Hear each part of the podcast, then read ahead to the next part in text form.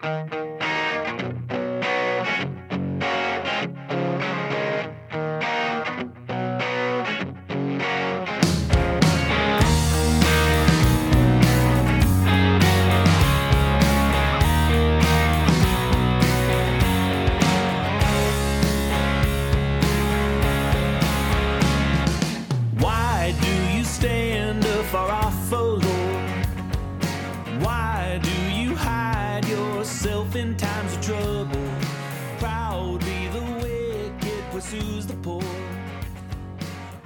Hello. eyes on plots Welcome to Warhorn Media's podcast of Out of Our Minds blog posts.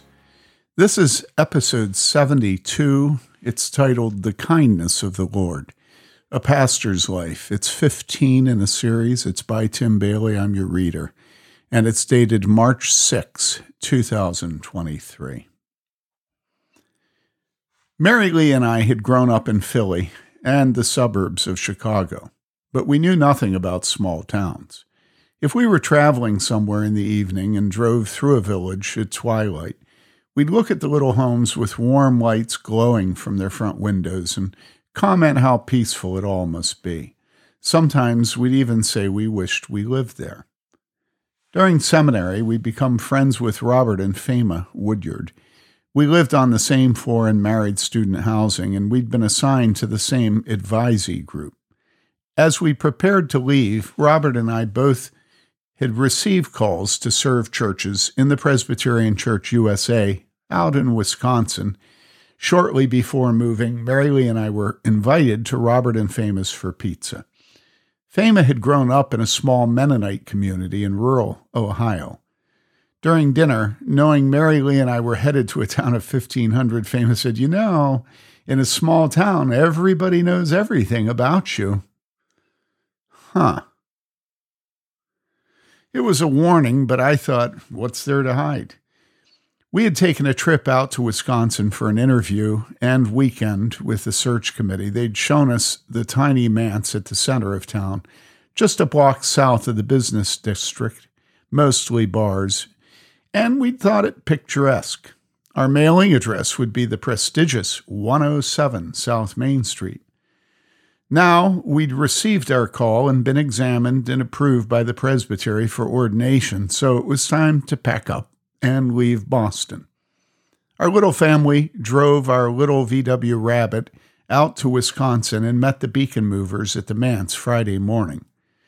We had very little furniture, so the movers were gone by early afternoon.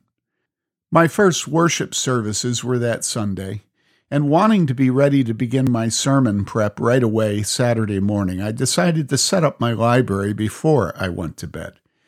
Hours later, Mary Lee and the kids were long asleep while I was still at it, carrying boxes of books across the backyard over to the church, unpacking and setting them up in the bookshelves of the pastor's office.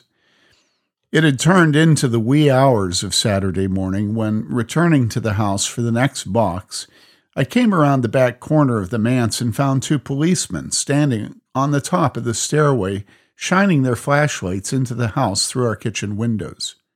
Their squad car sat in the driveway with the engine running. Surprised, I said, Hi, then can I help you? We got a call that something was going on over here, they said. Identifying myself as the new pastor of the Presbyterian church next door, I explained I was moving my books into the pastor's office. Assuring them everything was okay, it was clear my explanation hadn't satisfied them because they kept shining their flashlights on me, then through our kitchen windows and around the interior of our house. So I repeated myself. I was the new pastor and was moving my books into the pastor's office at the church next door. This time, feeling the need to explain my apparently irregular behavior, I added this self justification. Quote, I'm moving my books late at night because I want to get a jump on sermon preparation tomorrow morning, unquote. Said it chipper like. The policeman responded to the second explanation by telling me they'd had a call that lights were on in the parsonage. They pointed out it was rather late for lights to be on in the parsonage. Didn't I agree? Yes, I admitted. They had me there. But again, I tried to reassure them this is just a one off thing. Normally, I won't be moving boxes in the middle of the night. That seemed to mollify them. But as they walked down the stoop stairs to their squad car, they provided some thoughtful advice. Well, if you're going to be up late again, it might be good to give the sheriff's office a call, just to let us know nothing's wrong. As they pulled out of our driveway, it came to me that this was what Fama had tried to warn us of. In a small town, everyone knows everything about you. After that night, when I got my son out of bed to use the bathroom, I was careful not to turn on the lights. Who wanted the county deputies knocking on the door and asking why our bathroom light was on so late at night?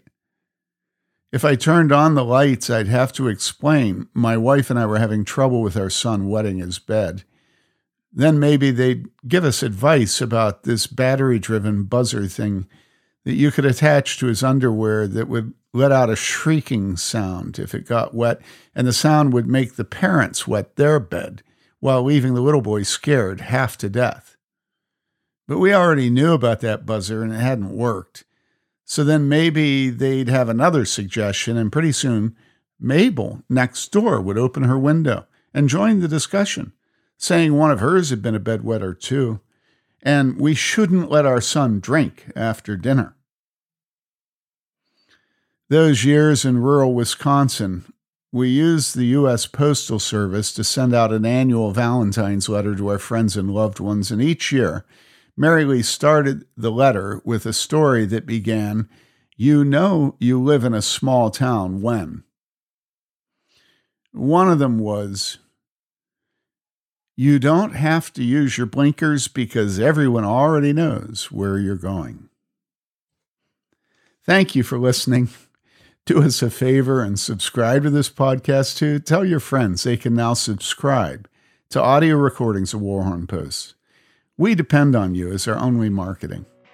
Until our next post, stay warm, devote yourself to loving your neighbor, and love God with all your heart and soul and mind and strength. This is Tim Bayly saying, Thank you for giving us a listen. Goodbye.